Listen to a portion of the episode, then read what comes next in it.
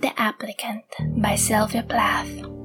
First, are you our sort of a person? Do you wear glass, false teeth, or a crutch, a brace or a hook, rubber breasts or a rubber crotch, stitches to show something's missing?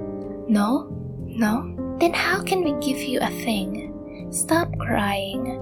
Open your hand. Empty? Empty.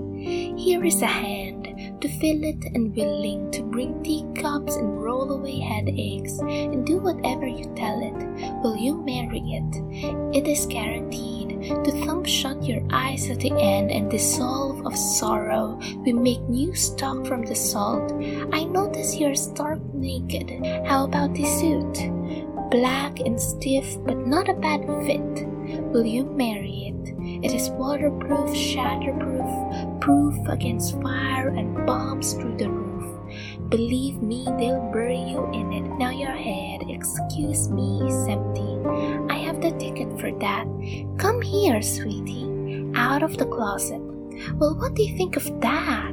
Naked as paper to start, but in 25 years she'll be silver, in 50 gold, a living doll everywhere you look. It can sew, it can cook, it can talk, talk, talk. It works. There is nothing wrong with it. You have a hole. It's a poultice. You have an eye. It's an image. My boy, it's your last resort. Will you marry it? Marry it. Marry it.